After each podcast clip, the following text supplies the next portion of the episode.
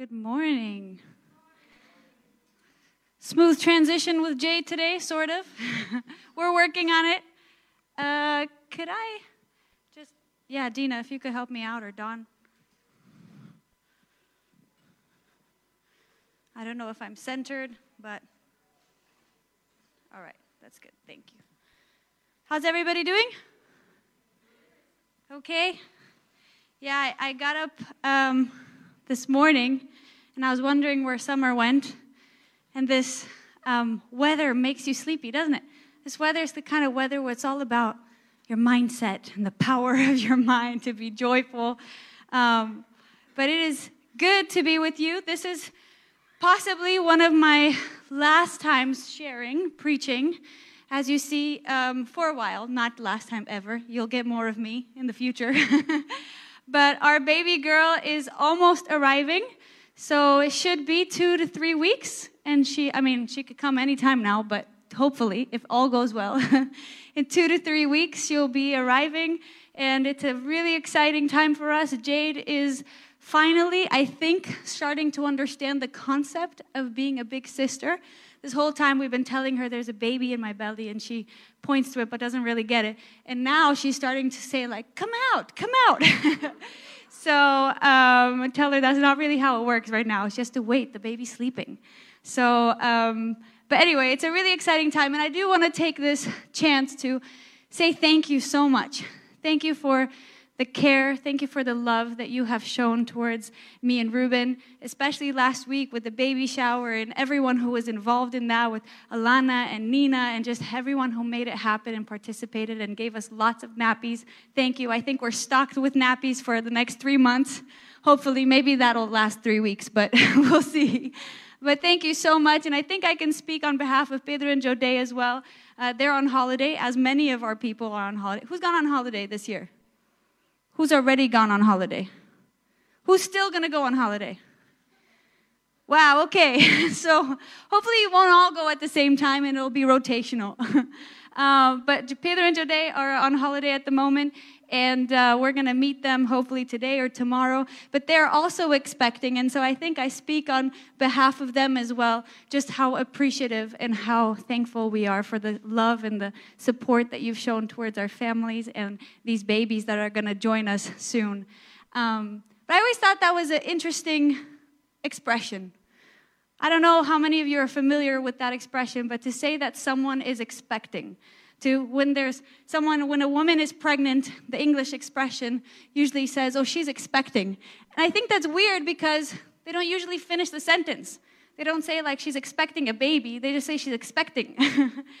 and at the same time, that it's a bit funny, I think it's true, it's accurate we're not just expecting a baby, we're expecting all kinds of things that are gonna come with that. Our lives are gonna change and, and the emotions and the sleepless nights and the just how having going from a family of three to going to a family of four. And just Jode and I, for example, it's been very interesting and, and she might be watching online now or she'll hear it later, but it's been super fun to actually share this season with her at the same time. We're exactly 10 weeks apart, so I'll be 37 weeks this week. For those of you who don't know and only count in months, that is nine months already. Um, she's meaning that she's 27 weeks. And so not only are we a few weeks apart, but the, Pedro and Jode are expecting their first baby and their first son, and Ruben and I are expecting our second baby and our second daughter.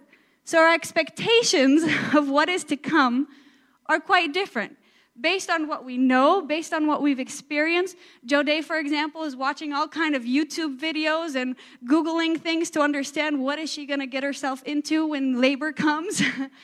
Meanwhile, I'm not watching YouTube. I'm just remembering and recounting everything that I've been through with Jade. And so I kind of know the hospital I'm going to and the procedures that may or may not happen. And so our expectations are quite different based on our experience, based on the things we value, based on our priorities, based on the futures that we hope for.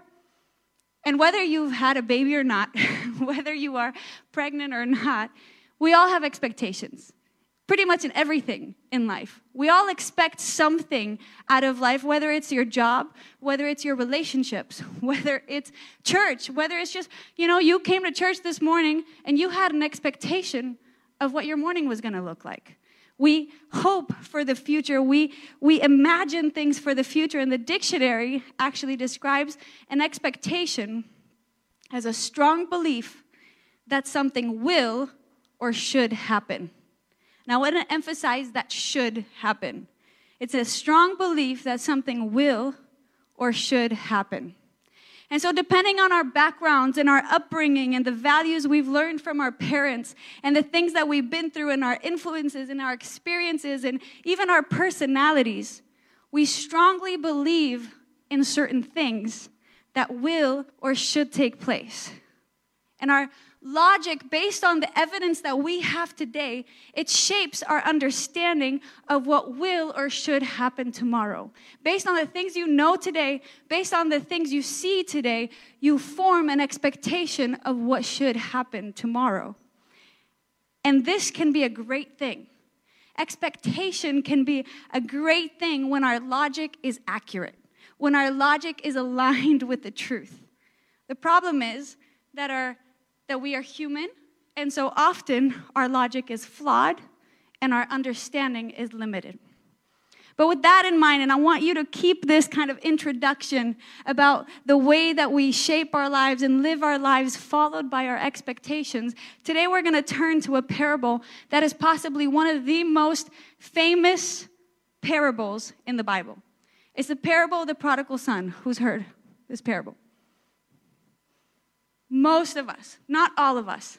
Some translations call it the lost, the parable of the lost son.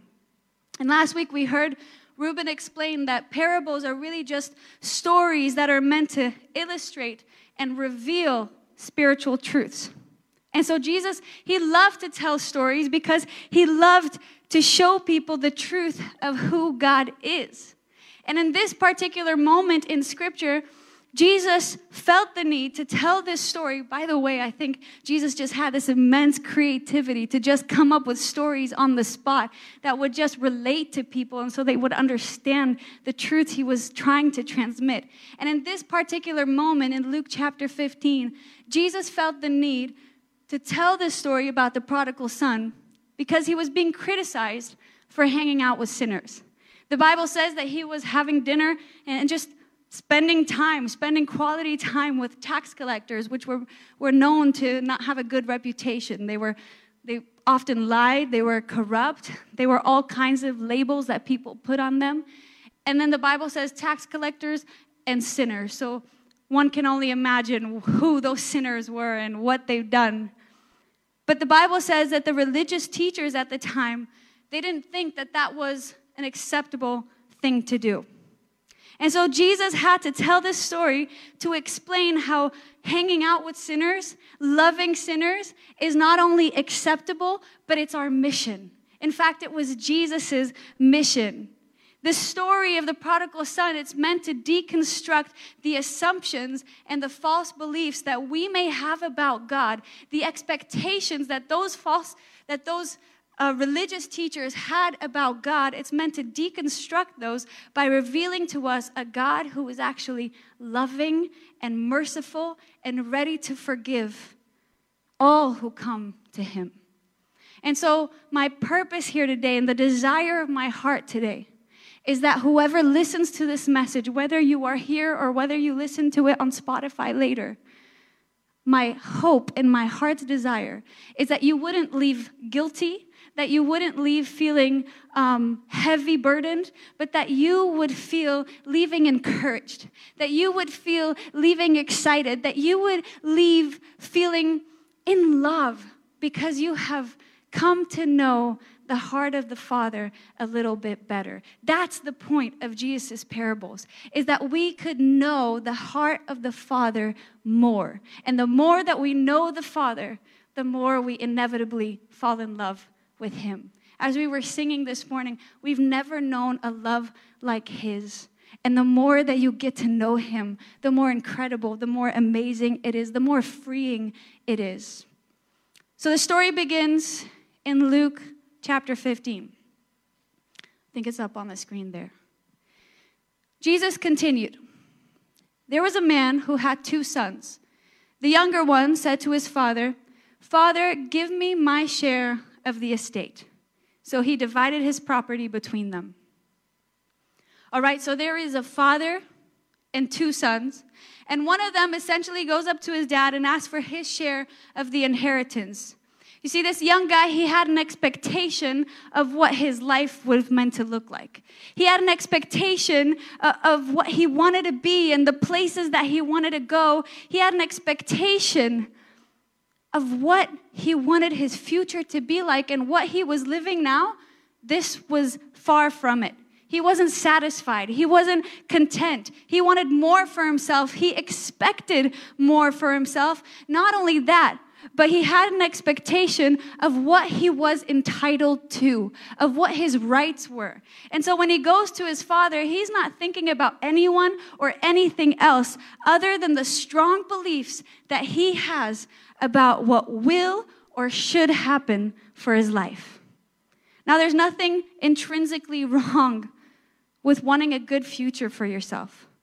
But 2,000 years have passed since Jesus told this story. Our culture is very different from that culture. And yet, I think we can all agree that what the son does by going to his father and asking for his inheritance, it's hurtful and it's offensive. He basically goes up to his dad and he says, Hey, I wish you were dead, but since you're not, then just give me my money now and give me what I'm entitled to I want you to give me ownership of what is yours, step out of the picture, and let me live my best life. That's basically what he tells his dad. And we look at that and we can easily judge the son. I mean, what kind of son would do this? To their father especially if you come from a from an asian background or you come from a middle eastern background where where in those cultures we especially honor our elders and honor our parents and take care of those who have given us life. And this guy he just goes up to his dad completely disrespects him and says you know just give me what is mine. Step out of the picture and let me live my own life and we judge that and we think this is not a good way to start, man. the problem is that so often we are the son and we treat God in exactly the same way. Matthew Henry, he says, It is bad and the beginning of worse when men look upon God's gifts as debts due to them. Our Father has blessed us beyond our imagination with everything that we have and more your health, your family, your job, your smile, your skills, your talents, your personality, everything that you have comes from the hand of the Father. He has given you all of that. And how often do we turn to Him?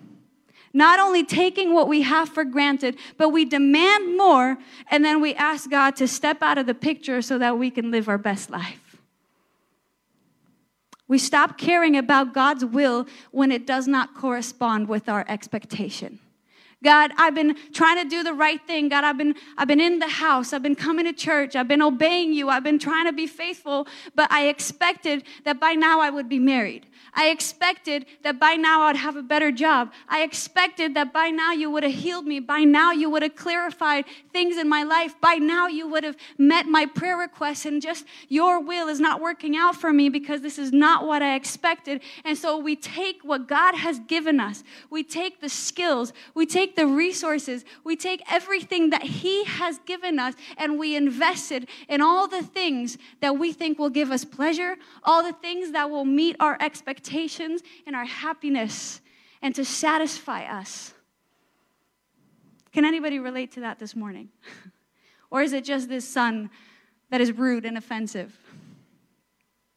If you've heard this story before, you know that the prodigal son eventually leaves his father's house, and in very little time, he wastes everything until he is poor and alone. And this is where we begin to see the father's heart. When the son demands his inheritance, despite how rude and hurtful that is, the father does as he asks. The Bible says he divides his land and gives it to the son. His love was not forceful. His love is not imposing. His love, his love gives freedom, even freedom to rebel, even freedom to walk away. I often hear people criticize God saying, How can a good father let people go to hell? And this is a hard question. This is a hard thing to face, and I've battled with this question myself. But then I think about it and I think, how could a good father not? See, in this story, the father loves the son so very much, and yet he does not stop him from making his own decisions. At the same time, he doesn't stop the son or doesn't spare the son from the consequences of those decisions. Sure, the son enjoys life for a while. He goes to the best hotels and, and spends nights with the most beautiful women and buys the most expensive clothes. But eventually, because of his choices, he encounters suffering and hardship like he's never known before. The point is that if you don't want God in your life, he will not force you to stay and he will not stop you from walking away. He loves you that much. And though it breaks his heart, there are consequences for that decision. Because without God, we will never be truly satisfied. Without God, we will never find true peace or true joy or true purpose. And not only will we waste what He has given us in this life, but if we don't change our ways, then hell is our choice, not God's. It's the choice we make to live without Him. The Bible says in Ezekiel chapter 18, verse 23 Do I take any pleasure in the death of the wicked, declares the sovereign Lord? Rather, am I not pleased when they turn from their ways and live? God's heart breaks when we choose to live without Him, but He won't stop us from making that choice. The good news is that the story does not end here. God rejoices when there is redemption. God rejoices when there is, retem- when there is repentance. There is hope and there is a turnaround for this son and this story. And no matter how far you have gone, no matter what you have done, and if this can be the one statement that you take away from this morning, no matter how far you have gone, there is salvation for you. There is a way back for you. And that is ultimately what Jesus wanted to share through this parable. When the teachers of the law criticized Jesus for spending time with people who had made mistakes in their lives, people who had done some very bad things, Jesus tells them this story so that they understand that the love of God has no end. The love of God knows no borders. The love of God doesn't hold a grudge. It doesn't keep a record of wrongdoings. Rather, it is so eager. It is so ready. It is so prepared to embrace us and to forgive us and to fill us with His mercy and His grace and shower His goodness upon us if we would only come home. And so let's pick up in verse 17. By now, the son has spent everything and a famine hits the land. It's unexpected. Nobody could have predicted that. But by now, he has nothing left. He has no money. He has no support system. He has no credibility. He's desperate to survive, and so he, he looks everywhere and he looks for a job, and he finds one feeding pigs. And at his lowest point, he's so hungry that he even envies the pig's food. And here's the thing that I found interesting as well. He realizes that he's messed up. He realizes that he's in trouble, and yet his first reaction is still not to go home. His first reaction is to try to fix it. His first reaction is to try to make it work. He remembers what life was like with his father. He knows his dad is still there. He knows his dad still is the owner of many possessions. He knows his brother is back home. And yet, when things have gone to their lowest of the low of the low, he still doesn't go home. He tries to make it work. He gets a job. He works with pigs, which were considered absolutely unclean in Jewish custom. He goes even to the extent of eating the pig's food. That is how low this guy is. And I look at him and I think, wow, how little he understood his father's heart for him. He was so filled with guilt that his expectation was that his father would never take him back. He was so consumed by the bad choices he had made. He was so consumed by this heaviness of, of guilt, of, of making the wrong choices, that his expectation was no, my father, he would, he would turn me away straight away. There's no point of even trying, there's no point of even going back home. So he tries to make things work on his own and he settles for this life. Many times, I think the reason our churches are not full is because people do not know our Father's heart. They realize they've messed up, and maybe they even realize that the life that they are living is, is not the life that God had intended for them, that it could be better, that God could do something to help them and, and to reshape and redefine their lives. But instead of coming to God, they try to make it work, they settle for less because in their understanding, God would never forgive them or embrace them after how far they've gone. And it's our job as a church. It's our job as Christians, it's our job as a family to say, come home because you just, you don't know the Father. Let me show you to a father who is ready to embrace you. Let me show you to a father whose love knows no borders. Let me show you to a father who is so ready to forgive you and to reshape you and form you and make you a new creation. It is never too late. You are never too far. Everyone is welcome through those doors because we know the Father's heart and it is filled with a mercy that never ends. His love is like something you've never known before. Come, you are welcome. You belong in this place. It is our job to tell people of who the Father really is. So let's pick up again in verse 17. It says, When he came to his senses, he said, How many of my father's hired servants have food to spare? And here I am starving to death. I will set out and go back to my father and say to him, I have sinned against heaven and against you. I am no longer worthy to be called your son. Make me like one of your hired servants. So he got up and went to his father. But while he was still a long way off, his father saw him and was filled with compassion for him. He ran to his son, threw his arms around him, and kissed him. The son said to him, Father, I have sinned against heaven and against you. I am no longer worthy to be called your son. This is one of the most beautiful images that I see in the Bible. It says that while the son was still a long way off, his father starts running to him, throws his arms around him, and kisses him. That is surely not what the son expected to happen. In fact, he proceeds to giving his father the speech that he had prepared on the way there. You know, we've all done that. Before a confrontation or before a big conversation, we run the words that we're going to say and what are we going to say? And then if the person answers that, then I'm going to answer this. And so we prepared what we're going to say. And, and that's what the son does. Though his father embraces him, though his father is so joyful to see him, he tells his dad what he had prepared and says, I'm not worthy to be called your son. Just hire me as one of your servants. And so many people come to church thinking they, they have to work to earn God's love. So many people come to church thinking that they have to work hard and put in all this effort to earn God's forgiveness.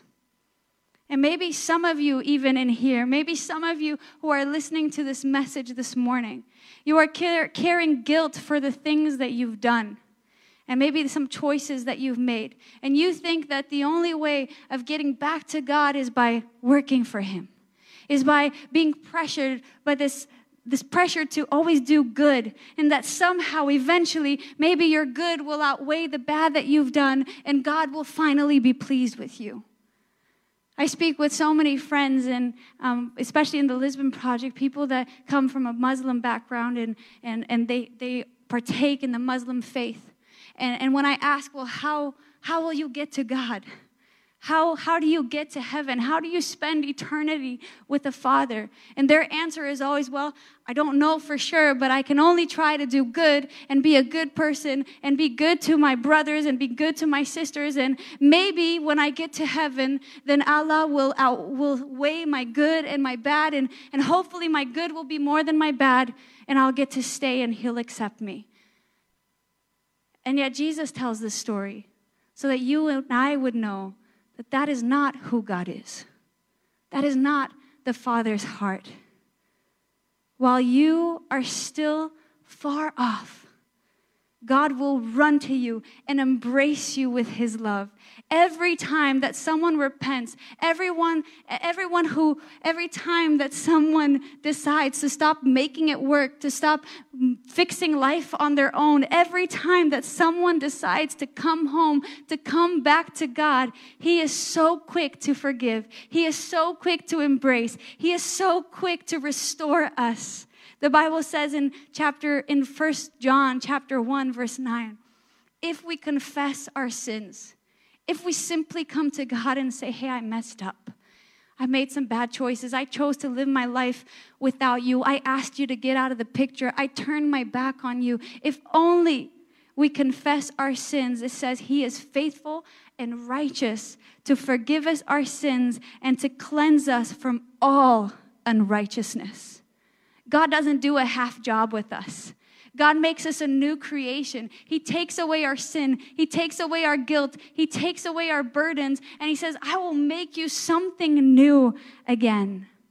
And to the son's surprise, the father turns to his servants and he says, Quick, Bring the best robe and put it on him. Put a ring on his fingers and sandals on his feet. Bring the fattened calf and kill it. Let's have a feast and celebrate. For this son of mine was dead and is alive again. He was lost and is found. And so they began to celebrate. His dad calls for the servants to bring a robe and to place it on him. Not just any robe, but the best robe. See, while the, while the son viewed himself as unworthy, the father sees him as royalty. And then he asks for a ring from the time of Abraham to the time of Jesus. It was tradition and it was part of the culture that fathers would give rings to their sons. And the ring would represent authority and access and name. And it's amazing as you read of the four things that the father asks. He says, Bring a robe and bring a ring and bring sandals to put on his feet and bring the fattened calf. Of these four things, they weren't necessarily needs that he was meeting, they were all meant to honor the son. They were all meant to uplift the son so that he would know that he was loved and accepted back home. Today, I want you to leave knowing that the Father's heart is ready to embrace you, to make you feel loved, worthy, and accepted. He not only will meet your needs, but He will place you in a place of honor as a daughter and as a son. His love knows no end. It says in Luke chapter 15, verse 10. This is Jesus speaking. In the same way, I tell you, there is rejoicing in the presence of the angels of God over one sinner who repents. This is who our God is. He's not a God who holds grudges. He's not a God who holds a record of all the bad things that you've done, of all the mistakes that you've made. You know, at one point, Peter tells, asks Jesus, he says, Hey, how many times should we forgive somebody? Is it around seven times? I mean, if you've ever been hurt by somebody, you know it gets a little frustrating, right? How many times should I forgive someone? Seven times, and Jesus turns to him and says, No, man. More like seven times, 70 times. His love is unconditional. His love forgives. And maybe some of you are, are thinking, and man, but I've, I've been in this cycle with God that I come to God and then I mess up and I leave God. I come to God and then I mess up and I leave God. And then I come to God and I mess up and I leave God. And you've done it so many times that now you just can't show face. now you just don't even have the courage to come back to Him. And He says, Come back. My love will always embrace, my love will always accept, my love will always take you back if only you will turn, if only you will repent if only you will hum, be humble before me. And so that's my prayer today. Is that as we come before God and we're going to we're going to go into a time of worship and I just want you to be real. Just be real with him. Be real with where you're at. Be real with the things that you've done. Be real with the emotions that you feel. Be real with the guilt that you possibly have been carrying. and say, God, just meet me where I am. Run to me, embrace me, restore me. Make me new. Give me the courage to make new decisions. Give me the courage to make better choices. God, I've really messed up big and I'm dealing with those consequences, but God, just help me, rescue me.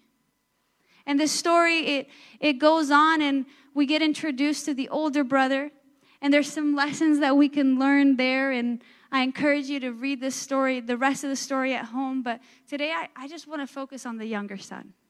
And more importantly, I want to focus on the heart of the Father towards him. And if this is not for you, if this parable today, if it's if it's not to encourage you as much, even though I think it encourages all of us, then I pray that you will be a channel to those who need to hear this message. Then I pray that you will take this truth, that you will be encouraged by the Father's heart, and that you will leave here so eager to tell everyone in your life that this love is for them, that this hope is for them, that this promise of a Savior is for them. So I want to encourage you to stand, and I'm going to ask Don and Yeva and Martha to come up. And in a while, we're going to have communion. And as we sing, um, maybe I'll ask also for the communion symbols to be handed out. And I'd ask you to wait. Don't take them yet. We'll take them together. I'll come back up. But for now, just open your heart and be real with God. Are your expectations clashing with the will of God? Have you left God because His will doesn't correspond with what you thought your life should be like now? It's time to align our will with the will of God because only at the center of His will will we find true peace and true purpose and true joy. Or are you like the son that you think that to come back to God, you have to work for His forgiveness? You have to try your best and do all the right things and be a good person so that He will be willing to redeem you. That's not how it works. That's not who our God is. He says, I don't want to hire you as a servant. You are my son. You are my daughter. Come home. Because it's never too late. So let's worship and let's pray.